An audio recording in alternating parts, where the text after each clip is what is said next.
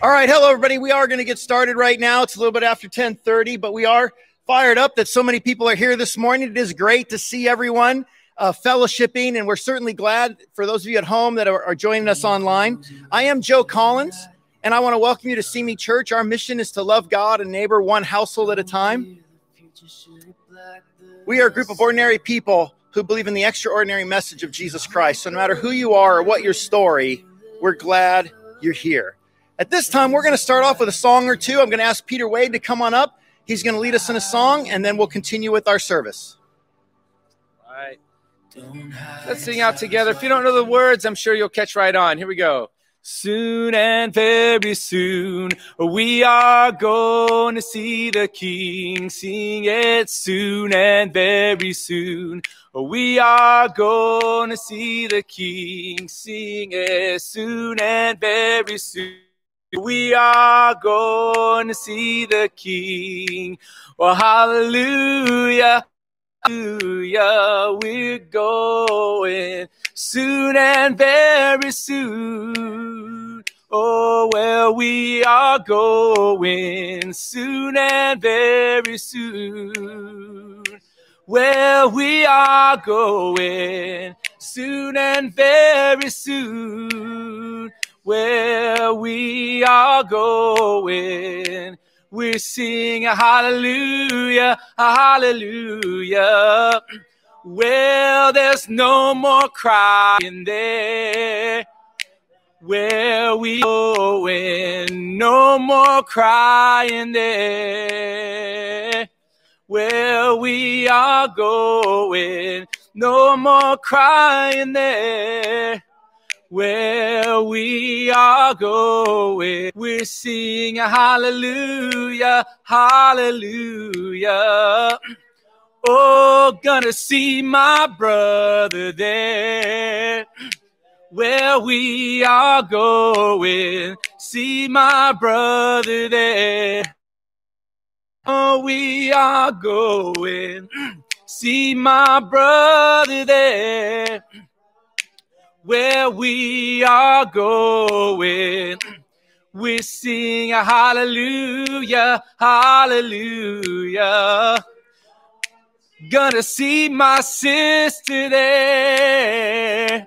Where we are going, see my sister there.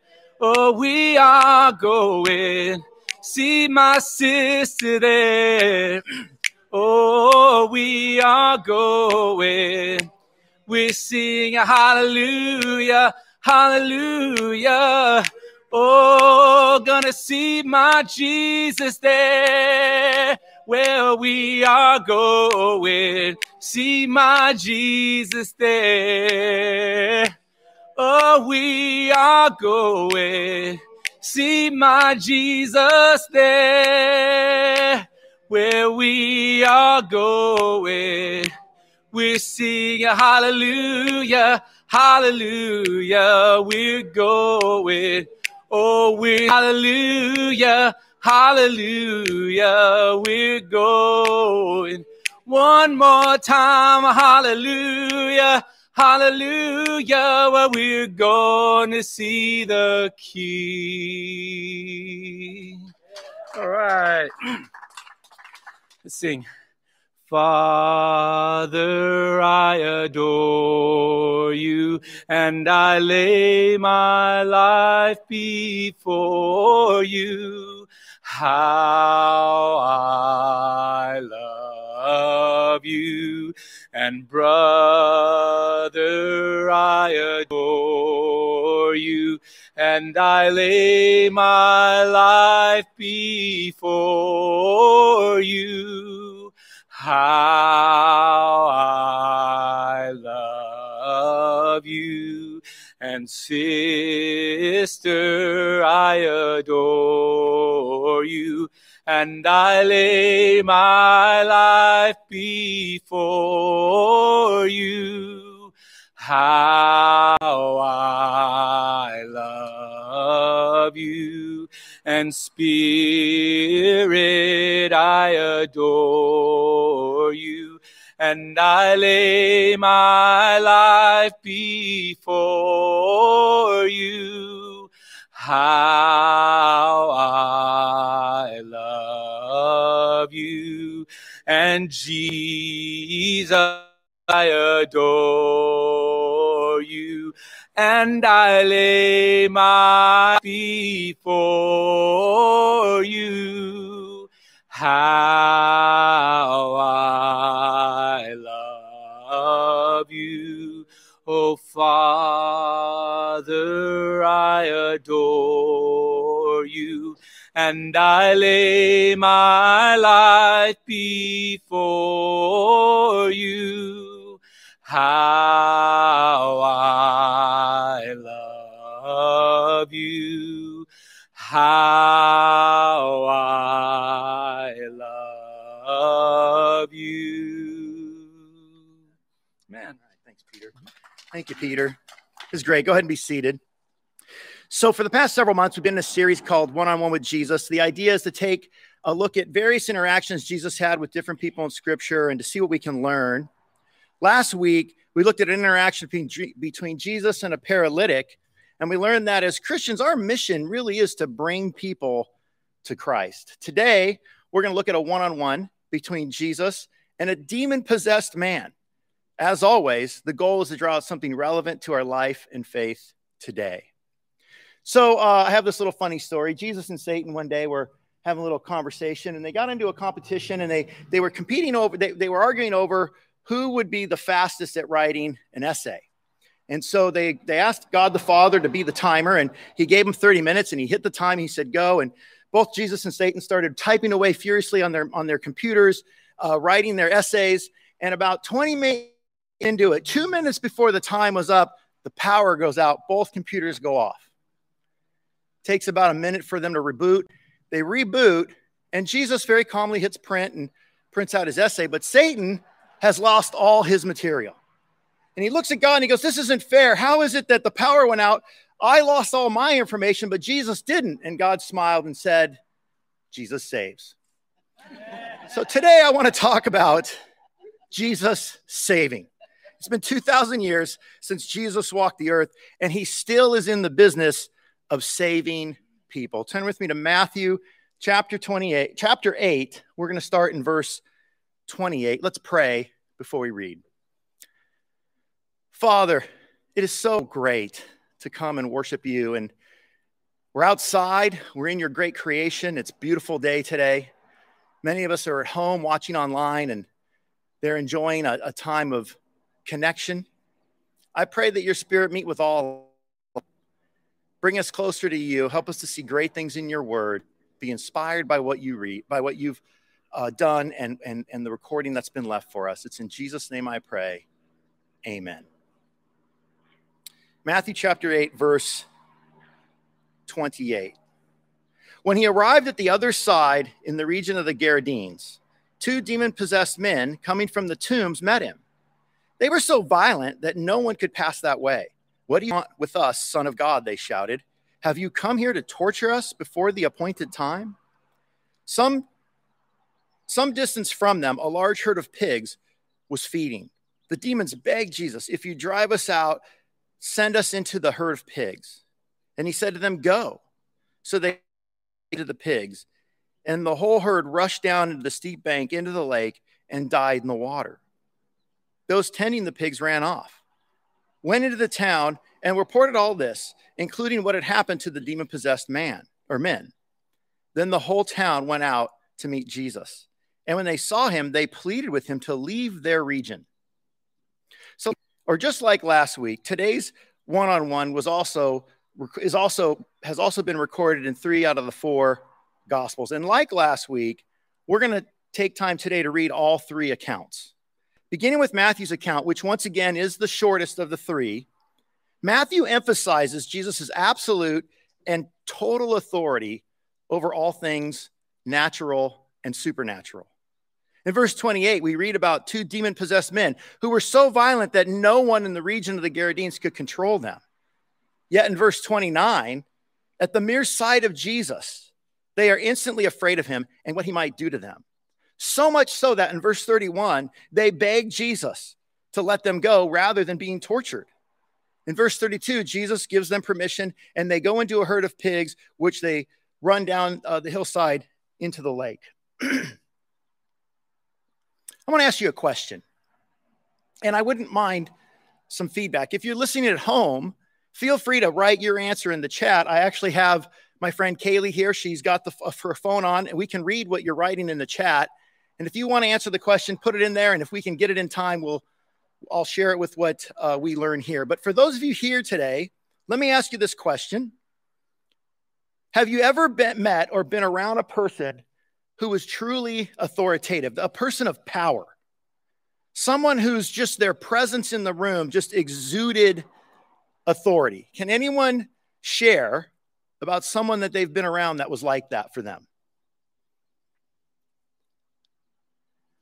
Go ahead, you can just share, yeah. Judy?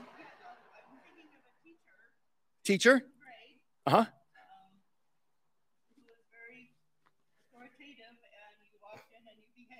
It was your first grade teacher?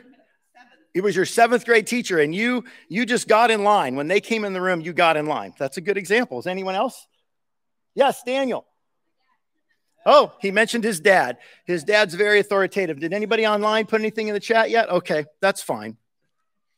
You know, I got to thinking about it. It's not as easy. You know, at first I thought, oh, yeah, people will have an answer. But it's not that easy, right, to be around, to meet someone like that.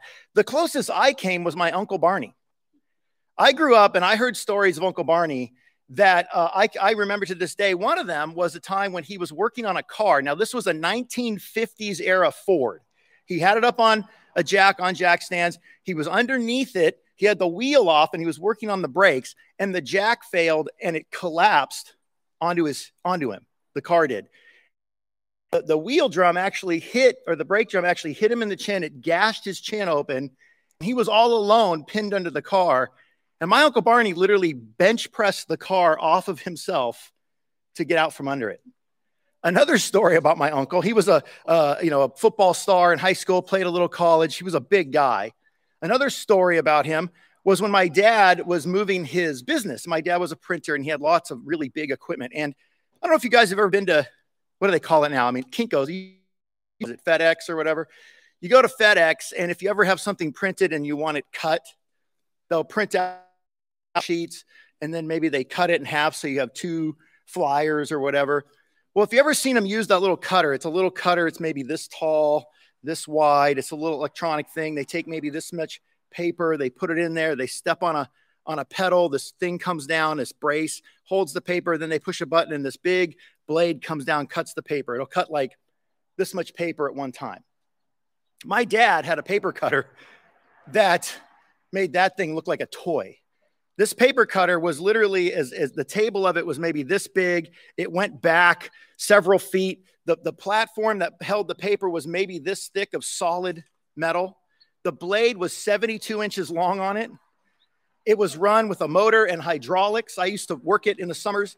And I could take sheets of paper this thick, big, long sheets. I could put it in there.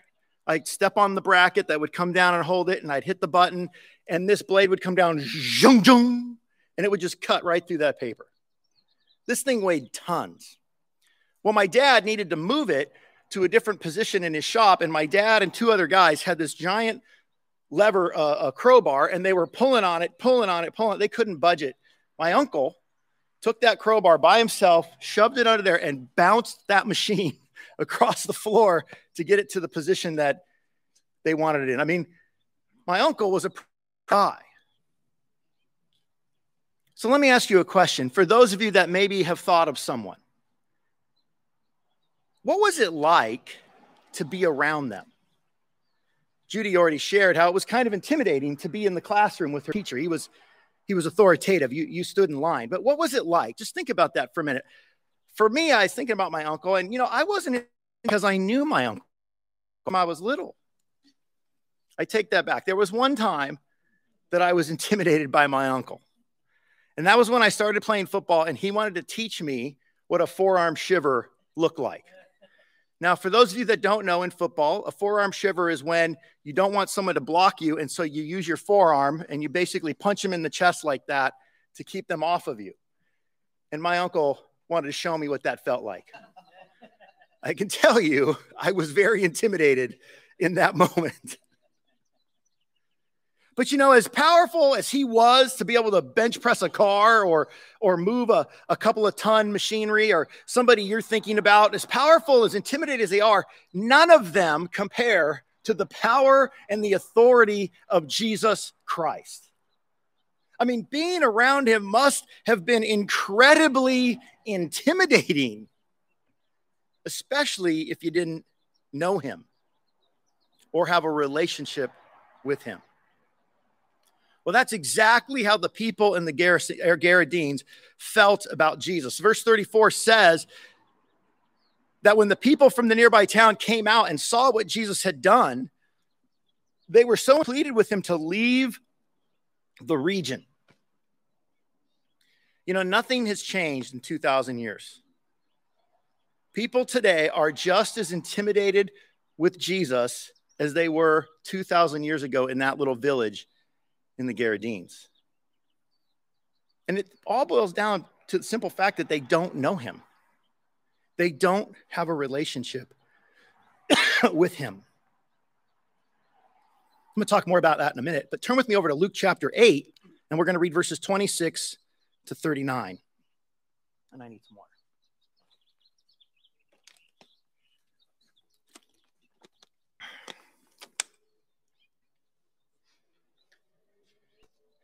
They sailed to the region of the Gerasenes, which is across from the sea of the Lake of Galilee.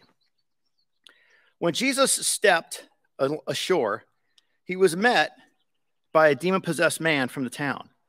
For a long time, he had not worn clothes or lived in a house, but had lived in the tomb. When he saw Jesus, he cried out and fell at his feet, shouting at the top of his voice, "What do you want with me, Jesus, Son of the Most High God? Don't torture me." For Jesus had commanded the impure spirit to come out of the man.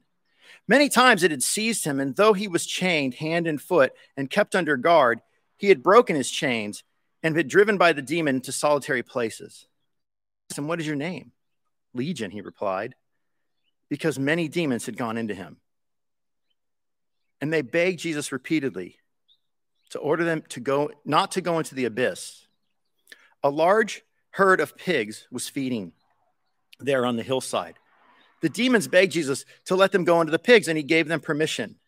When the demons came out of the man, he went into the pigs. They went into the pigs, and the herd rushed down the steep bank into the was drowned.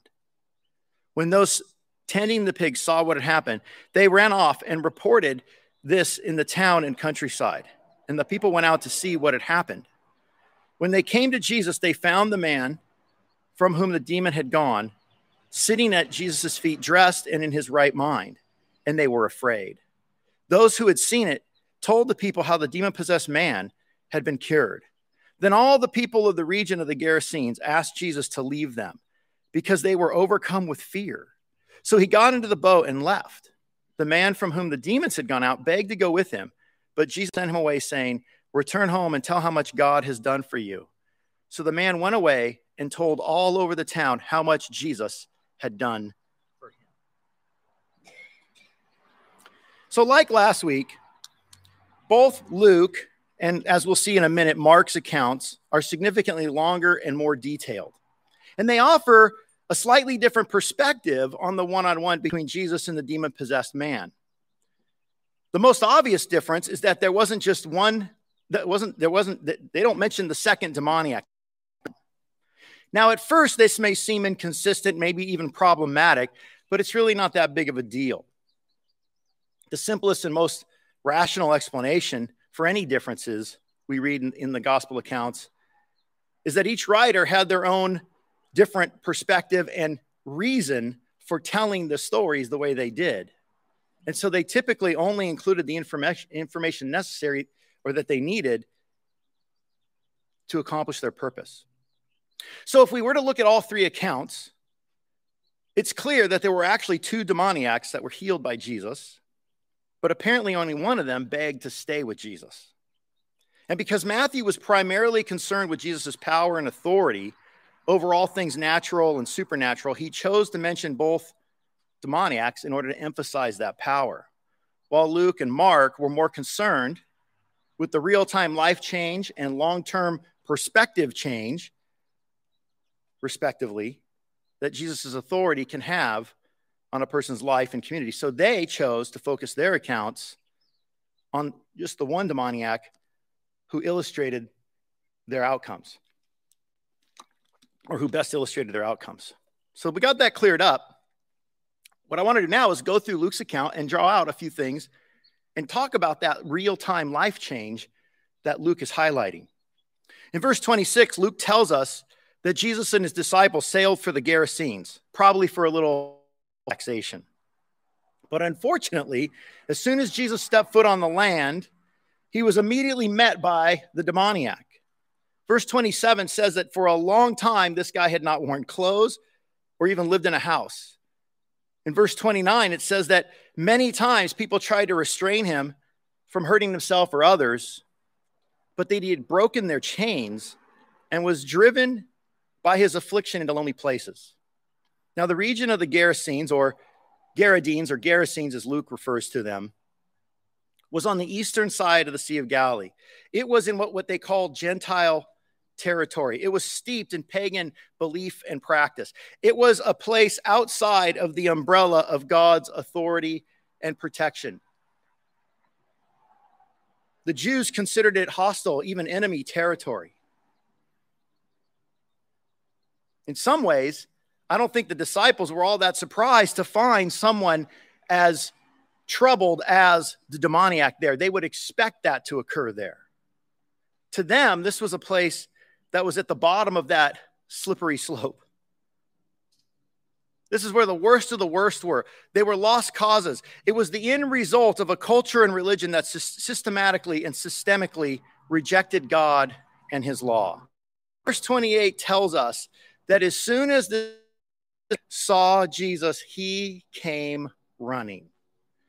Don't ever think because someone doesn't know Jesus that they don't want to know Jesus. In verse thirty, Jesus asks, "What is your name?" And this guy's answer is chilling. And it ought to give pause to any one of us, or to anyone who is living outside of the umbrella of God's protection and law. He said, "Legion," because there was not one evil afflicting him, there were many. You know, if you're not currently living under the umbrella of God's authority and protection, you are opening yourself up to all kinds of evil influences and afflictions. But there is hope. Verse thirty-five says that after Jesus drove the demons out, the man is seen sitting at Jesus's feet, dressed and in his right mind. It is a one hundred eighty degree change from what he once was to what he now is. Here's the thing I think Luke wants us to hear. Because Jesus has complete and total authority over all things natural and supernatural, he also has the ability to change your life right now in real time. All you need to do is accept his authority over your life. I did the math. It's been twenty-nine years, seven months, two weeks, and six days since I said Jesus is Lord and was baptized into Christ. And I'll never forget it. All of the angst, the frustration, the accumulation of the effects of sin in my life had built up for years. And in a moment, they were gone. They evaporated as if they had never, ever happened. And I was set free from the things that afflicted me. You know, you can be free too. Anyone who's willing to make Jesus Lord of their life can be free of what afflicts them. If you want to know more, feel free to contact me on our website or ask the person that invited you to church. We'd love to tell you more. Mark chapter five. Verse one. They went across the lake to the region of the Gerasenes. When Jesus got out of the boat, a man with an impure spirit came from the tombs to meet him. The man lived at tombs, and no one could bind him anymore, not even with a chain, for he had often been chained hand and foot. But he tore the chains apart and broke the irons on his feet. No one was strong enough to subdue him. Night and day, among the tombs and in the hills, he would cry out and cut himself with stones. When he saw Jesus from a distance, he ran and fell on his knees in front of him. He shouted at the top of his voice, "What do you want with me, Jesus, Son of the Most High God? In God's name, don't torture me." For Jesus said to him, "Come out of this man, you impure spirit." Then Jesus asked him, "What is your name?" "My name is Legion," he replied, "for we are many." He said again and again not to send them out of the area. A large herd of pigs was feeding in the nearby hillside. The demons begged Jesus, "Send us among the pigs. Allow us to go into them." He gave them permission. And the impure spirits came out and went into the pigs. The herd, about two thousand in number, rushed down the steep bank into the lake and were drowned. Those tending the pigs ran off and reported this in the town and countryside, and all the people went out to see what had happened. When they came to Jesus, they saw the man who had possessed by the legion of demons sitting there, dressed and in his right mind, and they were afraid. Those who had seen it told the people what had happened to the demon-possessed man and told about the pigs as well. Then the people began to plead with Jesus to leave their region. As Jesus was getting in the boat, the man who had been demon-possessed begged to go with him. Jesus did not let him, but said, "Go home to your own people and tell them how much the Lord has done for you and how he has had mercy on you." So they and began to tell in the Decapolis how much Jesus had done for him, and the people were amazed. You know, Matthew, as I said, focused on Jesus's authority. Luke focused on the real-time life change. Mark here seems to highlight this longer-term change in perspective that the that this demoniac experienced as a result of Jesus's authority in his life. In verse five, it says, night and day, he would cry out and cut himself with stones. You know, I have no idea how long this man had been demon-possessed, but it appears by the severity of his behavior that he had been suffering for quite some time, and he had no relief. Verse eighteen tells us that as Jesus was getting ready to leave, the now former demoniac begged to go with him. But in verses nineteen and twenty, Jesus refused and instead told him to go to his own people and tell them what he had done for him. And you know what? That's exactly what he did. He went back to the region of the Decapolis and started telling everyone he knew what Jesus had done for him. I want to share another scripture, and then I'm going to tie these together. Mark chapter eight, verses one and ten says this.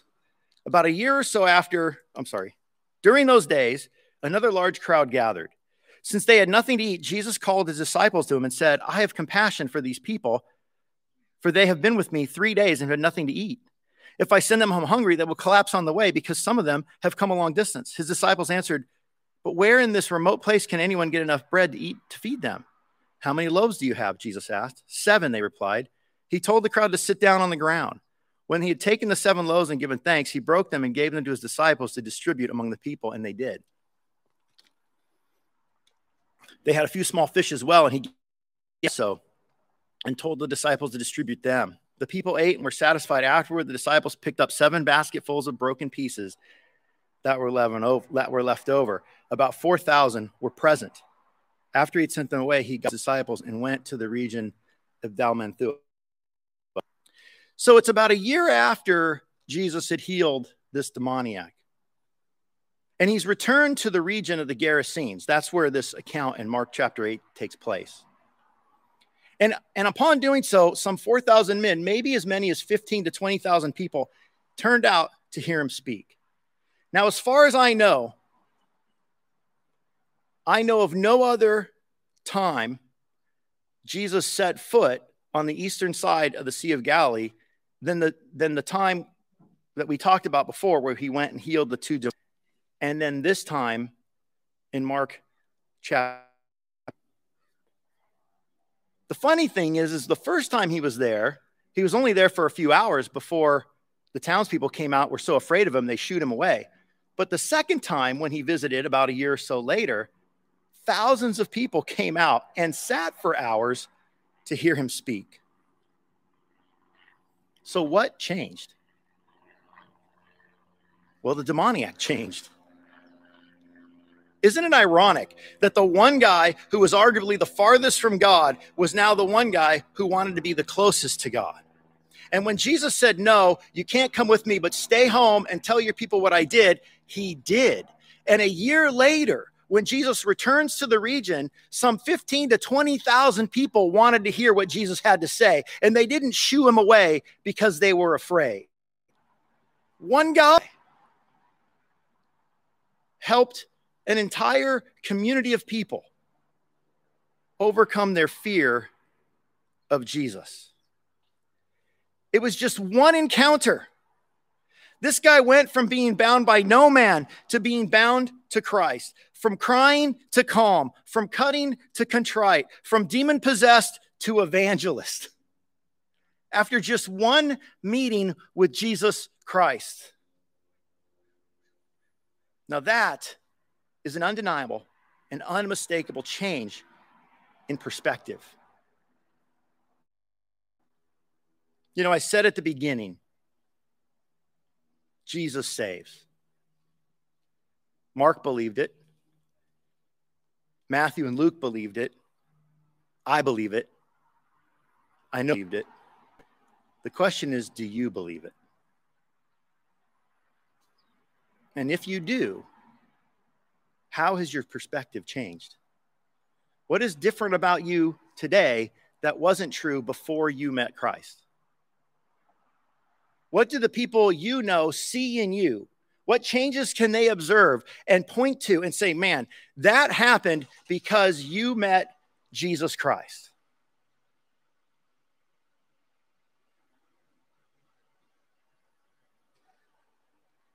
The more we let our changes be seen by the people around us, the more we're going to help introduce them to Jesus. The more we're going to make Jesus a friendly person and not someone that they're afraid of.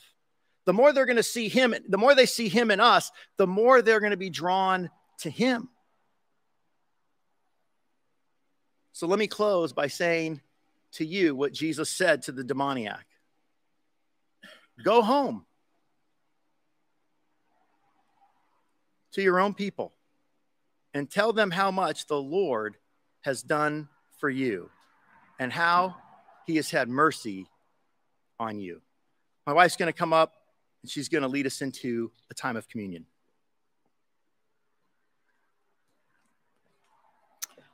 Well, I want to thank my husband for doing a great job today and reminding us uh, that we've all been changed and that we have a testimony to share. And I have a lot of things that I would change.